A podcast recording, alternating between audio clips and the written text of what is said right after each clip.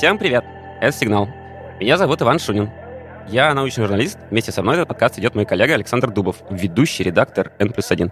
А с тем, чтобы сделать из наших бесед подкаст, занимается продюсер Алина Затонская. Привет, Алина. Привет, Саша. Привет. Алина, тебе спасибо. Саша, тебе тоже огромное спасибо. Этот подкаст мы делаем совместно с сервисом «Строки». Сегодня у нас в гостях Полина Лосева. Полина, привет. Привет. Тоже научный журналист, а еще биолог, эмбриолог и автор замечательной книжки про то, как устроено старение. Книжка называется «Против часовой стрелки». Если вы еще не читали, а тема вам интересна, ничего лучше на русском языке вы не найдете. А говорить мы сегодня будем о бессмертии, которое, давайте не будем кривить душой, нам всем очень интересно. Не первый год, не первый век, даже не первое тысячелетие. Если вы хоть раз задумывались о бессмертии, а вы наверняка это делали, то наверняка в курсе, что довольно быстро там начинают всплывать нюансы. Этим нюансам посвящено немало книг, занимательных историй, поучительных басен и других культурных артефактов. Когда я думаю о бессмертии, в моей голове последовательно всплывают следующие образы и имена. Сначала я думаю про клетки Генриетты Лакс, потом про олимпийских богов, потом я вспоминаю такое классное слово, как «струльдбруги», и даже не уверен, где там правильно ставится ударение, это такие ребята из «Путешествий Гулливера». Потом я вспоминаю, что были вампиры. После вампиров я вспоминаю такого человека, которого звали, или до сих пор зовут, Дункан Маклауд, а также его батьку Конора. Ты помнишь такого парня? Честно говоря, вообще ничего про него не знаю. Полина? С трудом. Ну, мелькал по телевизору где-то в районе моего детства. Ну да, так я оттуда и помню. В общем, мне сегодня хочется ко всем этим картинкам добавить немного науки. В том смысле, что разобраться, к какому именно бессмертию из всех перечисленных вариантов, если про них серьезно говорить, мы ближе всего. И, может быть, их там несколько, может быть, какого-то ждать придется подольше, какой-то будет пораньше. Если вы не уверены, что в 2022 году можно серьезно говорить о бессмертии, то у меня есть для вас немного новостей. Буквально только что Джефф Безос и Юрий Мильнер — это довольно богатые люди, вложились в стартап под названием Altos Labs, продуктом которого, цитирую, в первую очередь должна стать хорошая наука в области продления жизни. А вот, например, под крылом у корпорации Alphabet, которую мы раньше называли Google, уже вообще-то лет 10 как живет другой стартап, также занимающийся всяческими геронтологическими инновациями. Так что работа над фалским камнем не просто идет в укромных лабораториях сумрачных гениев. Вообще там есть успехи и наработки, которые достаточно убедительны, чтобы люди типа Безоса начали это дело спонсировать. Ну, давайте по порядку. Самое простое. Сейчас я буду рассказывать вам о том, каких бессмертных я знаю и помню, и спрашивать, насколько они настоящие. Ну, насколько это реализуемо с точки зрения науки? Ты это имеешь в виду под словом «настоящий»? Ну, да. Насколько это возможно, и что-нибудь мы делаем в этом направлении или нет. Так вот, самый первый и простой вариант, который, я думаю, мы сейчас быстро признаем негодным, это самый древний. Вот стать неуязвимым богом. Типа ребята с Олимпа, им никто ничем не может навредить. Ведь я правильно понимаю, что ничего кроме кварков подобным свойством не обладает? Нет.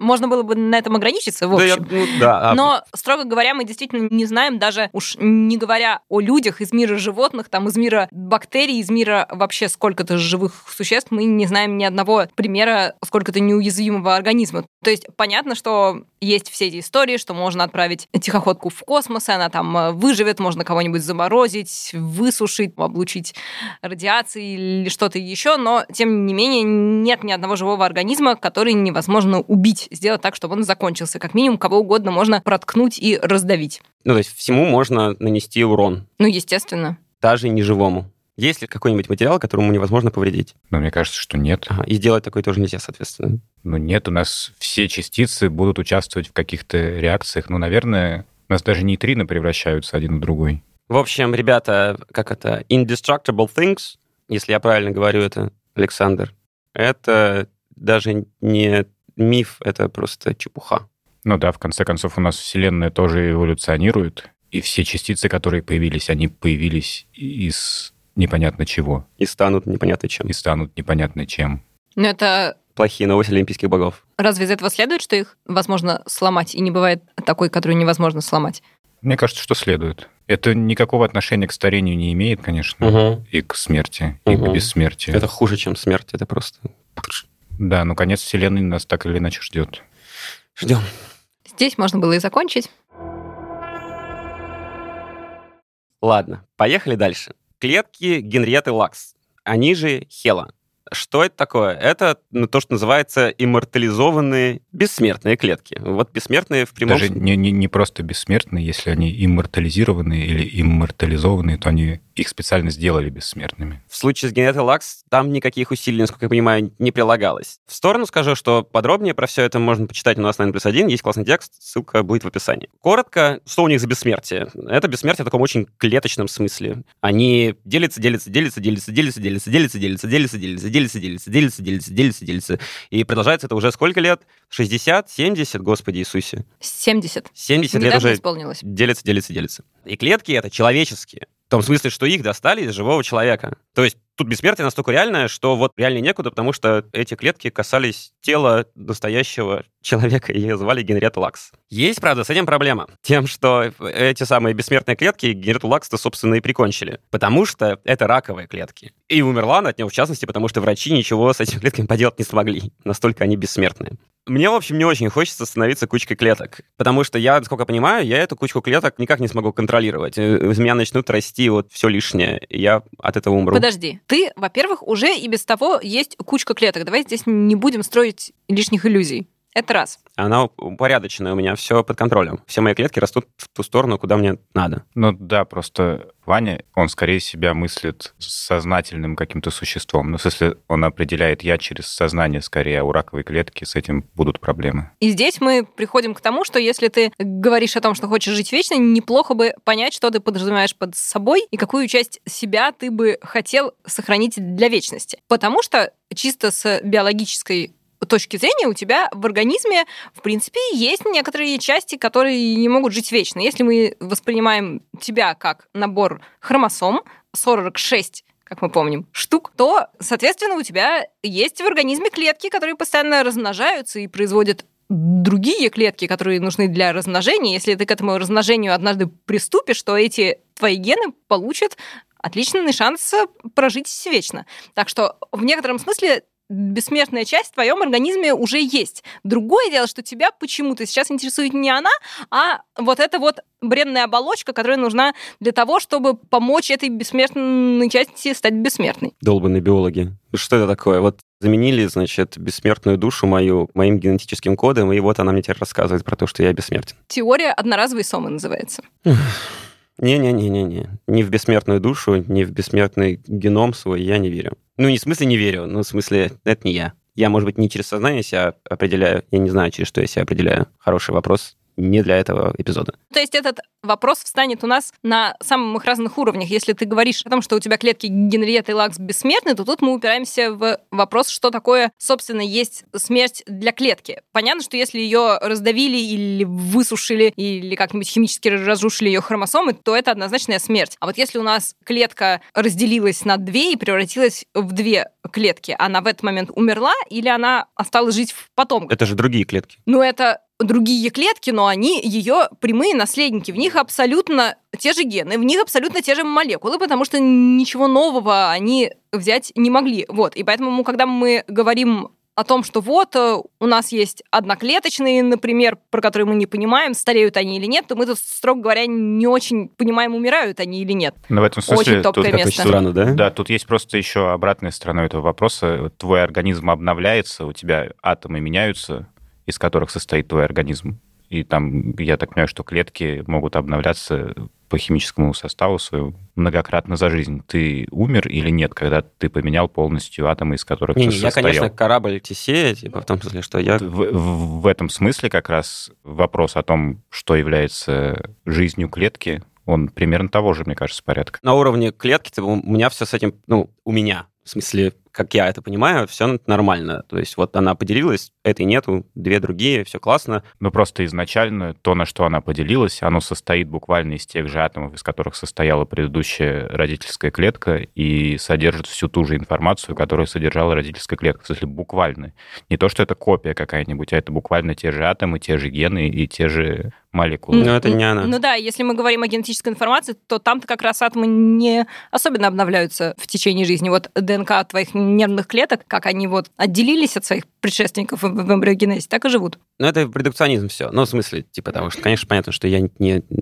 Ну, в смысле, в смысле разговора о смерти, это, мне кажется, довольно важный вопрос, как ты это определяешь просто. Ну, с клетками все понятно. Смотри, я умираю после того, как там, не знаю, перемрет какое-то количество моих клеток. Ну, просто когда ты говоришь о клетках Генриетты Лакс, что ты подразумеваешь под смертью в таком случае? Ну да, они делятся, ну все, все, все потомки, это уже не, не родительская клетка. Вообще, вообще, да, логично. На самом деле, это вообще не бессмертие. То есть линия бессмертная. это бесконечная какая-то плодовитость, получается.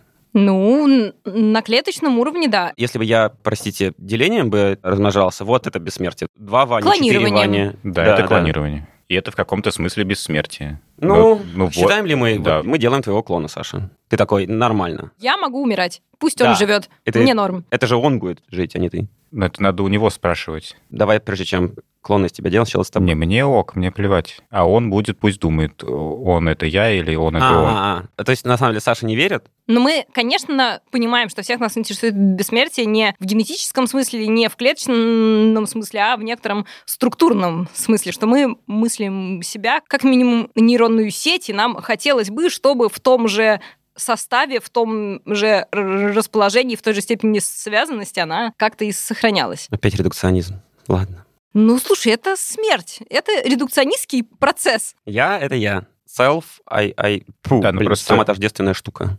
В этом смысле как раз копирование твоего сознания условно, и если ты загонишь его в какой-нибудь компьютер и в какую-нибудь нейронную сеть, это скорее будет бессмертие, которого ты хочешь, чем копирование клеток. Я хочу вот в том варианте, как я есть сейчас. Хорошо. Не хочу быть генератором лакс. Кстати, все остальные... Сейчас же не только Хела есть такая как бы иммортализованная. Ну да, Их там сколько? куча есть. И мы прям умеем просто это делать. Да, умеем. Ага. То есть Ну, мы ну, смысле, клеточное что- бессмертие мы можем уже... Мы знаем конкретные гены, которые нужно встроить в клетки, чтобы они у нас не умирали как клетки. Но понятно, что это там не орган, опять же, не какая-то структура. Это А, вот они, они из них уже ничего самая поумнее слепить нельзя, чем кучка. просто кучка клеток. у нас есть э, довольно долго живущие эмбриональные линии. На них, э, например, производят разные лекарства, из них можно было бы что-нибудь слепить. Где-то какие-то бессмертные, значит, эмбриончики работают на, во славу человечества.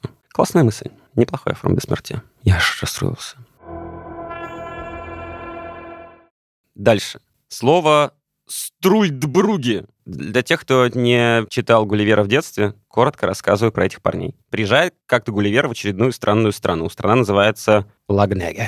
Ну и знакомится с ее жителями. И ему говорят, вот у нас на- дети рождаются, у них красное пятно над левой бровью. И он такой, что это значит? Они ему говорят, а это значит, что они будут жить вечно. И Гулливер такой, офигеть, как клево. Эти ребята, наверное, толкают там прогресс вперед, занимаются великими вещами, тра А ему говорят, не-не-не-не-не, молодой человек, горе этой семье, потому что они стареть не перестают. То есть вот им 80 бахнет, и они дальше там уже просто бесконечно живые развалины. И ребят на этом лагнеге и исключает этих бессмертных вообще из общества после 80. Запрещает им имущество какое-то иметь. То есть ты после 80, будучи бессмертным, отдаешь, ну, все к наследникам твоим переходит. И браки распадаются. То есть больше не жена мне. Если, например, моя, моя жена тоже бессмертная. И они просто там бродят по улицам, говорят всем гадости, потому что вот ты бесконечно живешь, тебе очень мерзко, потому что все болит, ты старикан. И все больше и больше старикан, старикан, стариканисти, стариканисти. Мне кажется, это вариант, который светит Безосу, если он что-то сможет сделать. Полина? Нет. По крайней мере, технологии, на которые делают ставку Безос, они как раз рассчитаны на то, чтобы этого не происходило. Как это понимать? Мы не отключаем старение, но, но оставляем тебя живым. Ну, тут надо у Полины спрашивать, возможно ли такое. Мне почему-то кажется, что нет. Строго говоря, мы не знаем, что такое старение, потому что единого определения у него нет. Но понятно, что это такая довольно слабо реализуемая вещь, потому что если тебе становится хуже и хуже, и брак у тебя э, развалился, и деньги у тебя отняли, и внутренние системы органов твои деградируют, то в какой-то момент они все-таки, скорее всего, закончатся. Что мы можем самое близкое к этому себе представить в реальном мире? Мы можем себе представить, что вот у нас есть какой-то организм, который старел старел, он накопил себе кучу хронических болезней, а дальше мы старение остановили и оставили его вот в том виде, в каком он есть, с кучей хронических болезней и, видимо, еще кучей какой-то поддерживающей терапии, То есть, типа, чтобы он от них не, не умер. Ну, в некотором смысле, да, такая А это, вечная типа, старость. ИВЛ, значит, э, там, не знаю, вот эти машины, которые кровь, значит, фильтруют, там что-то еще Ну, делают. в пределе, да. То есть можно себе представить, что условный человек после какой-нибудь тяжелой травмы, который лежит в коме на ИВЛ с кучей там аппаратов жизнеобеспечения, вот он в каком-то таком э, состоянии находится. Это, естественно, не та вечная жизнь, которую мы хотим, но тут нужно понимать, что это все довольно искусственные вещи. В смысле, мы жизнь в таком организме все время поддерживаем какими-то вливаниями и воздействиями извне. Ни на каком животном, ни в каком эксперименте, насколько я знаю, такого не получалось, чтобы условно оно старело, старело, на него подействовали какой-нибудь условной процедурой, и после этого оно стареть перестало, здороветь не начало, и вот чтобы эта хилая лысая мышь еле волокла лапы по клетке еще там годами. И сквернословила при этом. Да. Такая, где мое поместье? Где чертовы внуки?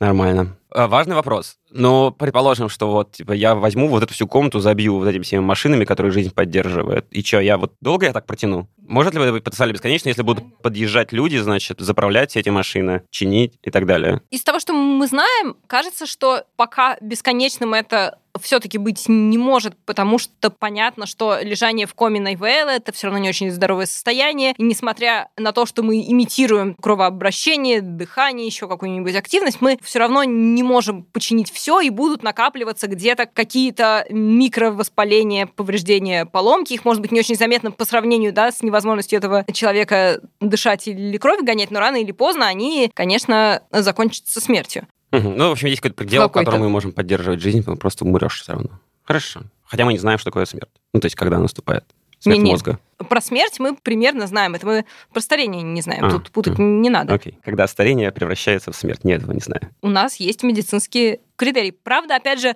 в случаях с людьми, лежащими на ИВЛ и аппаратах жизнеобеспечения, они там несколько сдвигаются. И можно там уже спорить, но примерно знаем. Хорошо. Ладно. Таким парнем я тоже быть не хочу. Ну и теперь самый классный вариант. Дункан Маклауд. Дункан Маклауд... ну, Погоди, а что с вампирами? А, вампиры же еще. Давай с вампирами сначала, да. Это как почти как ИВЛ, только круче. Могу ли я у вас отобрать жизненную силу и, типа, прибавить к моему сроку? Что мне надо сделать? Ну, эти парни, как я понимаю вампиров, они пьют кровь других людей. Таким образом высасывают их жизу. И поэтому живут. На этом едут. Ну, то есть их собственные клетки, условно говоря, стареют, и потом они собственные старые клетки пытаются поменять на чужие Это молодые попытка, а- а попытка опять, значит, э, объяснить это. Разумеется, я именно это и стремлюсь сделать А сейчас. тут может быть другое просто объяснение. То есть вот, например, если я буду по утрам переливать себе твою кровь, вот что со мной будет, Полина? Ну ладно, не Саша, например, там, я не знаю, Ладно, возьму ладно. кого-нибудь помоложе. Думаю, что ничего значительно не изменится, как минимум, потому что разница между вами в возрасте настолько мала, что я бы тут не рассчитывала ни на какие эффекты. Но, строго говоря, вся история про вампиризм, она на самом деле не отличается всерьез от, опять же, какой-нибудь таблетки или от пересадки. Понятно, что если ты отберешь у кого-нибудь помоложе, вот у Алины, например, почку вместо своей изношенной временем почки, то, возможно, тебе станет получше, а ей станет похуже. Возможно, со временем ты отберешь у нее вторую почку, и тебе Но станет это еще другое, лучше, это опять она корабль, закончится... это опять корабль совсем. Не, не, я именно так вот, типа, есть ли какое-нибудь, значит, средоточие жизненной энергии в человеке, которую можно у него позаимствовать? Нет. Нету. Кровь Ну, не подходит. А стартапы эти, давай, рассказывай, я знаю про них. Ну, с кровью такая история, что это действительно единственное, что можно позаимствовать у человека без особого вреда. И понятно, что это такой хороший способ подействовать на все клетки организма сразу. И довольно долго люди думали, что вот есть что-то в молодой крови, что действует, соответственно, на клетки молодого организма и поддерживает их молодыми. Если мы это переливаем человеку постарше, то, соответственно, его клетки тоже как-то омолаживаются. С этим есть э, довольно много трудностей.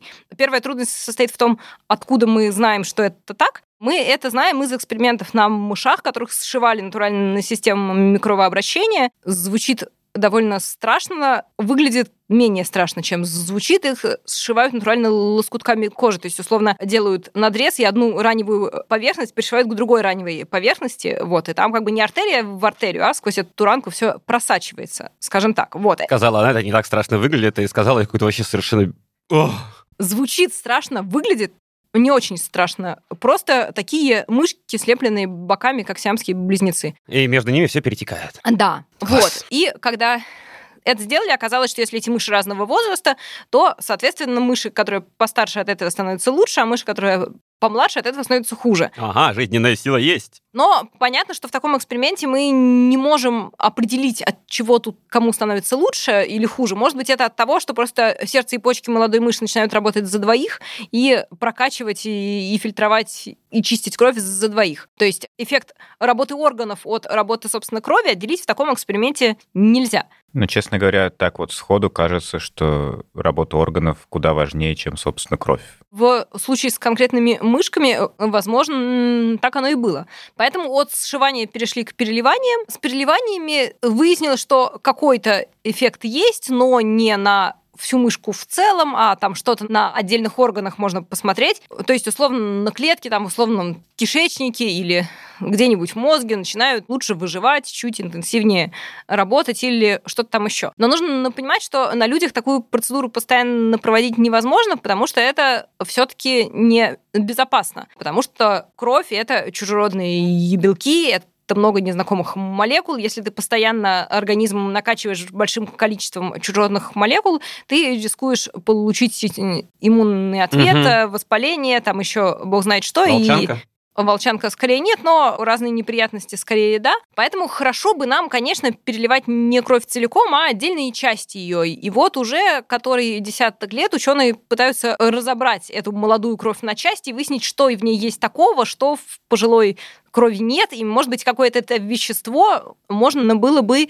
вводить отдельно. И тут мы приходим к тому, что это уже не очень сильно отличается от таблетки, которую можно принимать просто так, ни от кого ее не переливать. То есть жизненную силу можно синтезировать. Но забавно, что в последнее время мысль развернулась и пошла в обратном направлении, в сторону того, что, может быть, это не в молодой крови есть что-то полезное, может быть, в постаревшей крови есть что-то вредное, и можно это было бы оттуда а, а. слить. И есть эксперименты, по крайней мере, опять же, на мышках, которые показывают, что, в принципе, если просто слить часть плазмы крови, заменить ее на физраствор, то мышам уже становится получше. То есть старое удоброе кровопускание может оказаться снова в моде. Прикольно. По крайней мере, у меня есть знакомые биохакеры, которые говорят, что они это уже пробуют на себе. Ну, не в чистом виде кровопускания, в современном мире это называется плазмоферез, то есть все-таки клетки крови возвращают обратно, но вот плазму сливают, да. Ждут То есть эффекта. Вампирам, на самом деле, вот чем они занимаются. Могли бы просто себе кровь пускать, и у них все было бы нормально. Точнее, они, наверное, это и делают. Просто каким-то тупым образом. А ученые вообще верят в то, что эта вся история с э, каким-то влиянием на кровь, она может работать глобально? В каком-то смысле, безусловно, может, может работать. Понятно, что большая часть, э, как это, процедур, которые мы э, будем проводить с организмом, чтобы его омолаживать, так или иначе будут задействовать кровь, потому что нам нужно, чтобы наше условное действующее вещество, которым мы собираемся э, человека делать моложе, разошлось по всему организму. Э, э есть ровно два способа сделать так, чтобы вещество проникло в максимальное количество клеток организма. И можно генетически модифицировать человека и встроить в его клетки ген, который это будет производить, или можно это вещество вкалывать в кровь. Третьего не дано. Поскольку модифицировать людей нам, к сожалению, пока не разрешают, придется по, по старинке. Ну, то есть мы считаем просто, что кровь со временем, с возрастом теряет свою эффективность как транспортное средство. Стареет. А мы хотим, а мы нет, хотим. Нет, почему? Нет, она эффективности не теряет, она просто накапливает в себе всякий мусор. Ну, под мусором я тут э, подразумеваю не просто обломки клеток, это чистится, но всякие сигнальные вещества, которые выделяют сломавшиеся клетки, чтобы поднять а, тревогу иммунных клеток, всякие там провоспалительные белки и вот это все. То есть она, это... подожди, она эффективно доставляет, просто доставляет не то. Да, да, да. То есть это да, не да. кровь стареет, а все остальное стареет, а кровь заставляет все остальное стареть.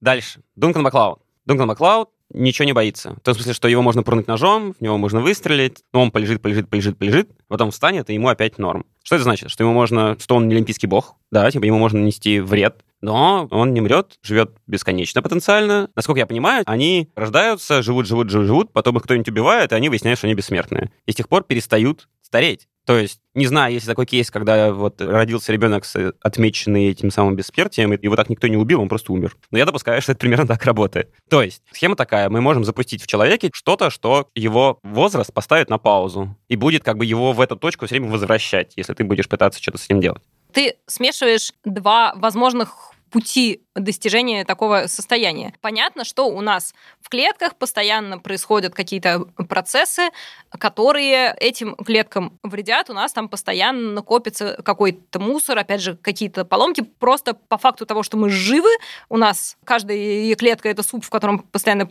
происходят химические реакции. В каждой химической реакции есть побочные продукты. Часть этих побочных продуктов — это мусор, который накапливается в клетках. Это факт. Значит, дальше твой вопрос можно разделить на два. Можем ли мы остановить этот процесс, Угу. чтобы у нас ничего в клетках не накапливалось, не производилось, и, соответственно, никакого старения от этого не происходило? Или можем ли мы постоянно слегка возвращаться назад? То есть, условно, чтобы какую-то поломку мы получили, какую-то травму, кто-то его там пронзил, поразил, полежал, восстановил возраст обратно, открутил это все назад, встал и снова пошел. На первый вопрос, можем ли мы остановить это раз и навсегда, ответ, очевидно, нет, потому что в таком виде это просто свойство жизни. Каждый твой вдох приближает твою старость на биохимическом уровне, это неизбежно. И тут как бы единственное, что ты можешь сделать, это пытаться максимально эти процессы тормозить, то есть пытаться что-то делать для того, чтобы было меньше химических реакций, которые приводят к образованию побочных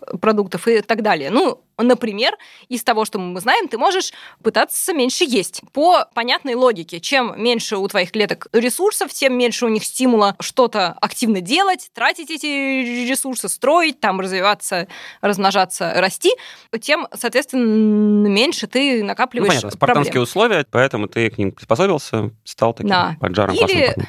Да, или условно на всякие лекарства, которые как-то минимизируют этот вред или пытаются помочь клеткам его минимизировать. То есть это не остановка старения, это попытка максимально замедлить. Второй вариант – это если мы все время стареем, а потом отъезжаем назад, потом опять стареем, потом опять отъезжаем назад. Тут единственный человек, который напрямую такое предлагал, нам всем известен, это человек с большой бородой, Дигрей, Обри. Обри. Да, он, правда, довольно безумным способом предлагал это реализовывать. Это а, опять уже ближе к кораблю Тесея. То есть, условно говоря, что он рассказывает? Вы живете 25 лет, за это время у вас в организме много что ломается, за эти 25 лет наука развивается, может вам уже почистить ткани, пересадить почку, что-нибудь такое сделать еще, и тем самым откатывает состояние вашего здоровья и ваш условный возраст, ваши риски умереть, грубо говоря, на 25 лет назад. После этого вы живете еще 25 лет, за это время наука еще развивается, и к тому моменту, когда у вас отказывает условно вторая почка и мозг, наука придумывает что-нибудь, чтобы справиться с этим. Ну, понятно, но это же на самом деле фигня, просто потому что 25 лет прошло, у меня обе почки сразу отказали. А если он на самом деле откатывает меня на 25 лет назад, то зачем мне что-то новое придумывать, если то же самое могу бесконечное количество раз повторять? Нет, потому что Возможно, если ты будешь жить дольше и дольше и дольше, у тебя возникнут какие-то такие новые А. болезни и проблемы, о которых мы ничего не знаем. Но, собственно, болезнь Альцгеймера не была такой большой проблемой раньше, потому что просто доживающих до нее людей было сильно меньше. А. Население Земли постарело, болезнь Альцгеймера стала проблемой. Сейчас мы с этим сделать не можем ничего, но я надеюсь, что в какое-то обозримое время научимся, люди станут переживать болезнь Альцгеймера, так сказать, пройдут на следующий уровень, какой монстр там на следующем уровне, мы не знаем. Очень интересно. Прикольно. То есть, Очень на самом деле, Дункан Маклауд, деменция там никак не описана. Возможно, они друг другу голову рубят, потому что они уже поехавшие старики. Смотри, я так понимаю, что вот вариант по- по- поменьше есть, это вот и спартанские условия. Ты держишь себя вот, в общем, в очень жестких рамках для того, чтобы быть долго эффективным. Не пить, не курить, чтобы это продолжалось как можно дольше. Мне, например, это не очень подходит. Зачем жить долго, если ты не можешь Пить и курить? Ну, не то, что пить и курить, получать самые разнообразные удовольствия. А удовольствия вообще в целом связаны обычно с тем, что ну, они от тебя что-то требуют. Всякие интересные вещи требуют, во-первых, от тебя, чтобы был тоже довольно молод, в смысле, мог что-нибудь выдержать, значит, и так далее. Вот, а во-вторых, они, ну, какой дополнительный вред тебе наносят, обычно урон, каким-то тем или иным способом. Всякие опасные хобби. Ну, Безосу с Мильнером уже там, по-моему, за полтос. Даже если у них там что-то получится, если мы научимся просто их в такой форме поддерживать, чтобы они не чувствовали себя плохо, они все равно будут примерно такими же, чуть-чуть похуже, чем они сейчас. Я думаю, они хотят быть помоложе. Я вот точно хочу быть помоложе. Ну, хотя мне пока норм, я бы просто так оставил. Ну, я думаю, людям постарше такой сценарий не подходит. Расскажи мне, можем ли мы это делать или не можем? Строго говоря, мы пока не знаем. Тут нужно понимать, что как будто бы примеров такого отката хотя бы визуального, то есть чтобы у нас была мышь, которая старела, разваливалась, потеряла последние ее волосы, а потом внезапно, чтобы время в ее организме пошло обратно, и лапы выпрямились, и волосы новые ей выросли. Такого мы, наверное, не видели. Но нужно понимать, что технология, на которую делают ставку Безос и она в теории, в пределе, в идеале, в мечтах, она примерно про это. Она про то, чтобы откатывать обратно биологический возраст внутри каждой клетки. То есть это про то, чтобы чинить то, что уже в организме сломалось, там, и менять органы на новые, как предлагает Дегрей. А это про то, чтобы каждую клетку сделать немножко более стволовой, чтобы слегка заставить в ней работать те гены, которые в ней работать уже не могут за старостью лет. То есть это такое репрограммирование причем практически на генетическом уровне, то есть ту ДНК, которая скрутилась за время жизни этой клетки, мы слегка раскручиваем, и тем самым делаем клетку несколько более молодой. Выглядит очень здорово, потому что вот из всех э, методов какого-то продления жизни, которые обсуждает научное сообщество, это вот единственный, который действительно про откатывание времени назад, потому что все остальные, они или про то, чтобы остановить, или про то, чтобы замедлить, но они обычно не позволяют сделать ничего с тем, что уже ушло. Так что в перспективе штука классная, но тут мы сталкиваемся с вечной проблемой, про которую я уже говорила, что нам нужно это научиться делать во всех клетках организма разом. Но тут, естественно, возникают трудности. Про это есть классическая история. Пару лет назад вышла статья про мышей, которых слегка другим способом, но тоже пытались там омолаживать с помощью генной терапии. То есть, условно, им в кровь вкололи вирусный вектор, который доставлял ген в разные их клетки, чтобы всю мышь починить целиком. Что у них в итоге вышло? Вышло, что органы, которые снабжались кровью лучше, починились хорошо. Например, отлично починился кишечник и начал как молодой, здоровый сокращаться, сокращаться и переваривать еду. Камни. И вот это все. Да, а мозг кровью снабжается плохо, даже не потому, что там крови нет, а потому что там э, довольно суровый барьер на входе, и эта лекарственная штука через этот барьер не прошла, и мозг поэтому не починился, и нервная система не починилась, и, и сигналы к этому кишечнику, которые, в общем, и должны бы заставлять его сокращаться, поступали старые. Поэтому вот так вышло, что переваривает он много, а сокращается он мало, и мыши начали умирать от запора. Это явно не то, как мы себе представляем вечную жизнь. И бесславную смерть. Вот. Поэтому, когда мы чиним людей, омолаживаем людей, что угодно делаем с людьми, хорошо бы, чтобы их клетки реагировали все одновременно, и тут вот либо мы как-то учимся лучше их доставлять с помощью крови, либо генное редактирование, в смысле на эмбриональной да, стадии. Я, я хотел просто сказать, что да, вот мы вот это вот, может быть, умеем, но деменция остается проблемой, а тут выясняется, что проблема это даже не деменция, а смерть от запора. Класс. Давай я пальцы позагибаю. Смотри, неуязвимость — фигня. Просто выкидываем. Значит, второе, иммортализация клеток — фигня в том смысле, что это не организм, слишком не тот уровень. Вампиризм, значит, переливание крови, как бы можно, пожалуйста, кто-то даже делает. На самом деле работает или нет, непонятно, просто потому что непонятно на самом деле, кровь — это оно или не оно, или там что-то в ней. И если там что-то в ней, проще таблетку сделать. То есть надо еще поискать. И при этом убедиться в том, что вообще-то молодость э, в этом и заключается. Заставить организм не стареть — это понятная идея, и мы пытаемся это делать. И как там успехи? Давай попробуем коротко. 10-20 лет — нет. Все упирается в клинические испытания и в вечные бюрократические трудности. Чтобы мы могли говорить об успехах с точки зрения официальной медицины, нам нужно, чтобы люди провели клинические испытания и показали, что это кому-то помогает жить дольше, там, допустим, мы за это время не посмотрим, помогло ли это кому-то жить дольше, но, по крайней мере, стать здоровее и моложе хотя бы какими-то своими частями, на это можно посмотреть. Но чтобы провести клиническое испытание и это доказать, нужно, чтобы старение было признано болезнью, пока оно не признано болезнью. Чтобы оно было признано болезнью, неплохо, чтобы у него было четкое определение. В общем, с этим всем есть большие трудности.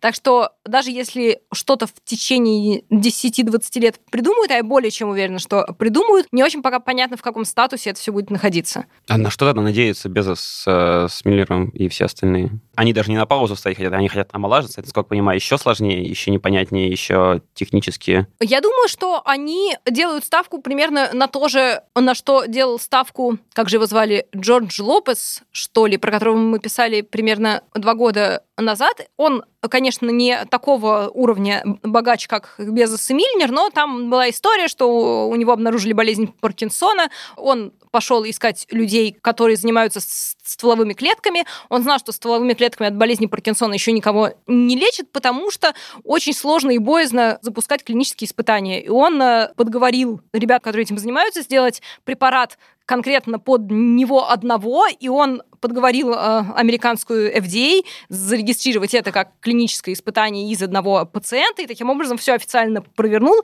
стволовые клетки получил. Болезнь Паркинсона как будто бы остановилась, по крайней мере, это последнее, что мы видели в статьях. То есть ухудшение остановилось. Не то, что он, конечно, встал и начал петь и танцевать, но, в общем, какой-то эффект а. есть. Я думаю, что такой выход у Безоса с Мильнером может ну, быть. Ну, понятно. Если можно купить регулятора, Ничего себе. То есть чувак купил себе лечение от деменции, которая, в общем, одна из важных проблем в случае, если я бессмертным стал. То есть полдела на самом деле сделано. Ну, конечно, это было не на ровном месте. Возможно, у него не получилось бы так это провернуть, если бы про это лечение давно бы уже не говорили, если бы не была история, что в Японии вроде как запустили клинические испытания, собирались еще, кажется, в 2018 году, пока никаких результатов мы не видели. То есть это все-таки не на ровном месте было сделано. Но у него и денег поменьше, с другой стороны. То есть, если эти ребята хотят примерно того же самого сценария, ну, на твой взгляд, вот ты много про все это пишешь, много следишь за всеми этими технологиями, ее допилят до их смерти? Если им слегка за 50, то до их смерти могут и допилить до какого-то уровня. Но я пока абсолютно не понимаю, что они будут делать с мозгом, как они будут это все доставлять в мозг. Про остальные части тела еще как-то представить себе могу. Ну, это можно тело как бы омолодить, а мозг не трогать, ну, либо решать его проблемы так же, как решал Лопес. Звучит это все, конечно, пока очень страшно. Страшно? Ну, конечно, страшно, потому что если ты откручиваешь возраст твоих клеток назад в живом организме, то не очень пока понятно, как ты собираешься это останавливать, чтобы он не откручивался дальше. Если у тебя есть культура клеток на чашке Петри, ты на них лекарства налил, ты с них лекарства слил, вот как бы твой рубильник, вкл-выкл. Если ты что-то вводишь в организм, хорошо бы, что у него был ограниченный срок действия. Потому что если твои клетки откатить назад сильнее на стадию эмбриональных, во-первых, они не перестанут делать то, что они делали, вместо почки получится рыхлая эмбриональная кучка, и потом из нее вырастают опухоли. Это никому не нужно. Поэтому как это все регулировать в живом организме, пока непонятно. Опять же, с мышами это решается через э, генетическую модификацию. Им этот рубильник просто вшивают в геном. Без Миллеру уже поздно что-то вшивать угу. в геном. Очень интересно, что они сделают. Я потираю руки, хоть вы этого не слышите. Ну, то есть есть некоторая вероятность того, что до смерти Безоса мы не доживем. Я бы так это не формулировала. Ну ладно, будем ждать. Спасибо, Полина. Спасибо, Саша. Спасибо, Алина. Всем пока.